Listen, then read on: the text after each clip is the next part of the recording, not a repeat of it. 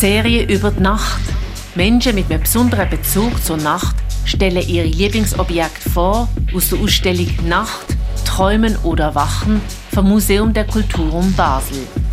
Die Nacht weckt Erinnerungen und knüpft Assoziationen, wie das Leben auch in der Nacht pulsiert.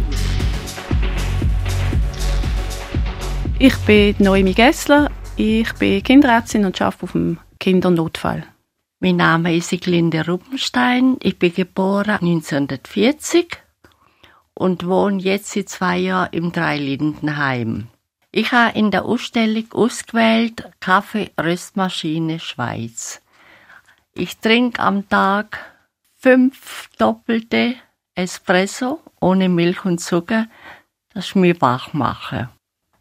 Äh, lustige Anekdote, also aus dem Privatumfeld von einer Freundin von mir, wo mal ähm, äh, Kaffeeparty gemacht hat, weil ihr Freund gerade äh, eine alte ähm, Kaffeemaschine ersteigert hat, so eine, äh, tolle italienische. Und dann sind alle gekommen und haben Kaffee getrunken am Oben und haben ähm, es lustig gehabt. Und dann ähm, ist sie dann in der Nacht plötzlich da gelegen und hat so ein bisschen Herzflattern gehabt und zittern, wahrscheinlich weil sie zu viel Kaffee getrunken hat.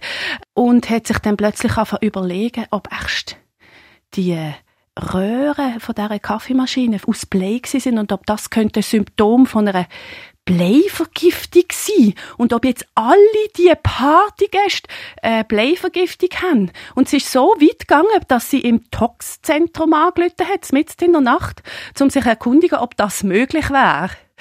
Die hat dann den Dämon auch schnell wieder können bannen und am nächsten Morgen oder ein paar Tage später, als sie mir das erzählt hat, hat sie auch sehr darüber lachen Unsere Serie über die Nacht. Jeden Tag vom 17. Juli bis 5. August, jeweils am 8. Uhr morgen und am 5. Uhr in der Wiederholung auf Radio X.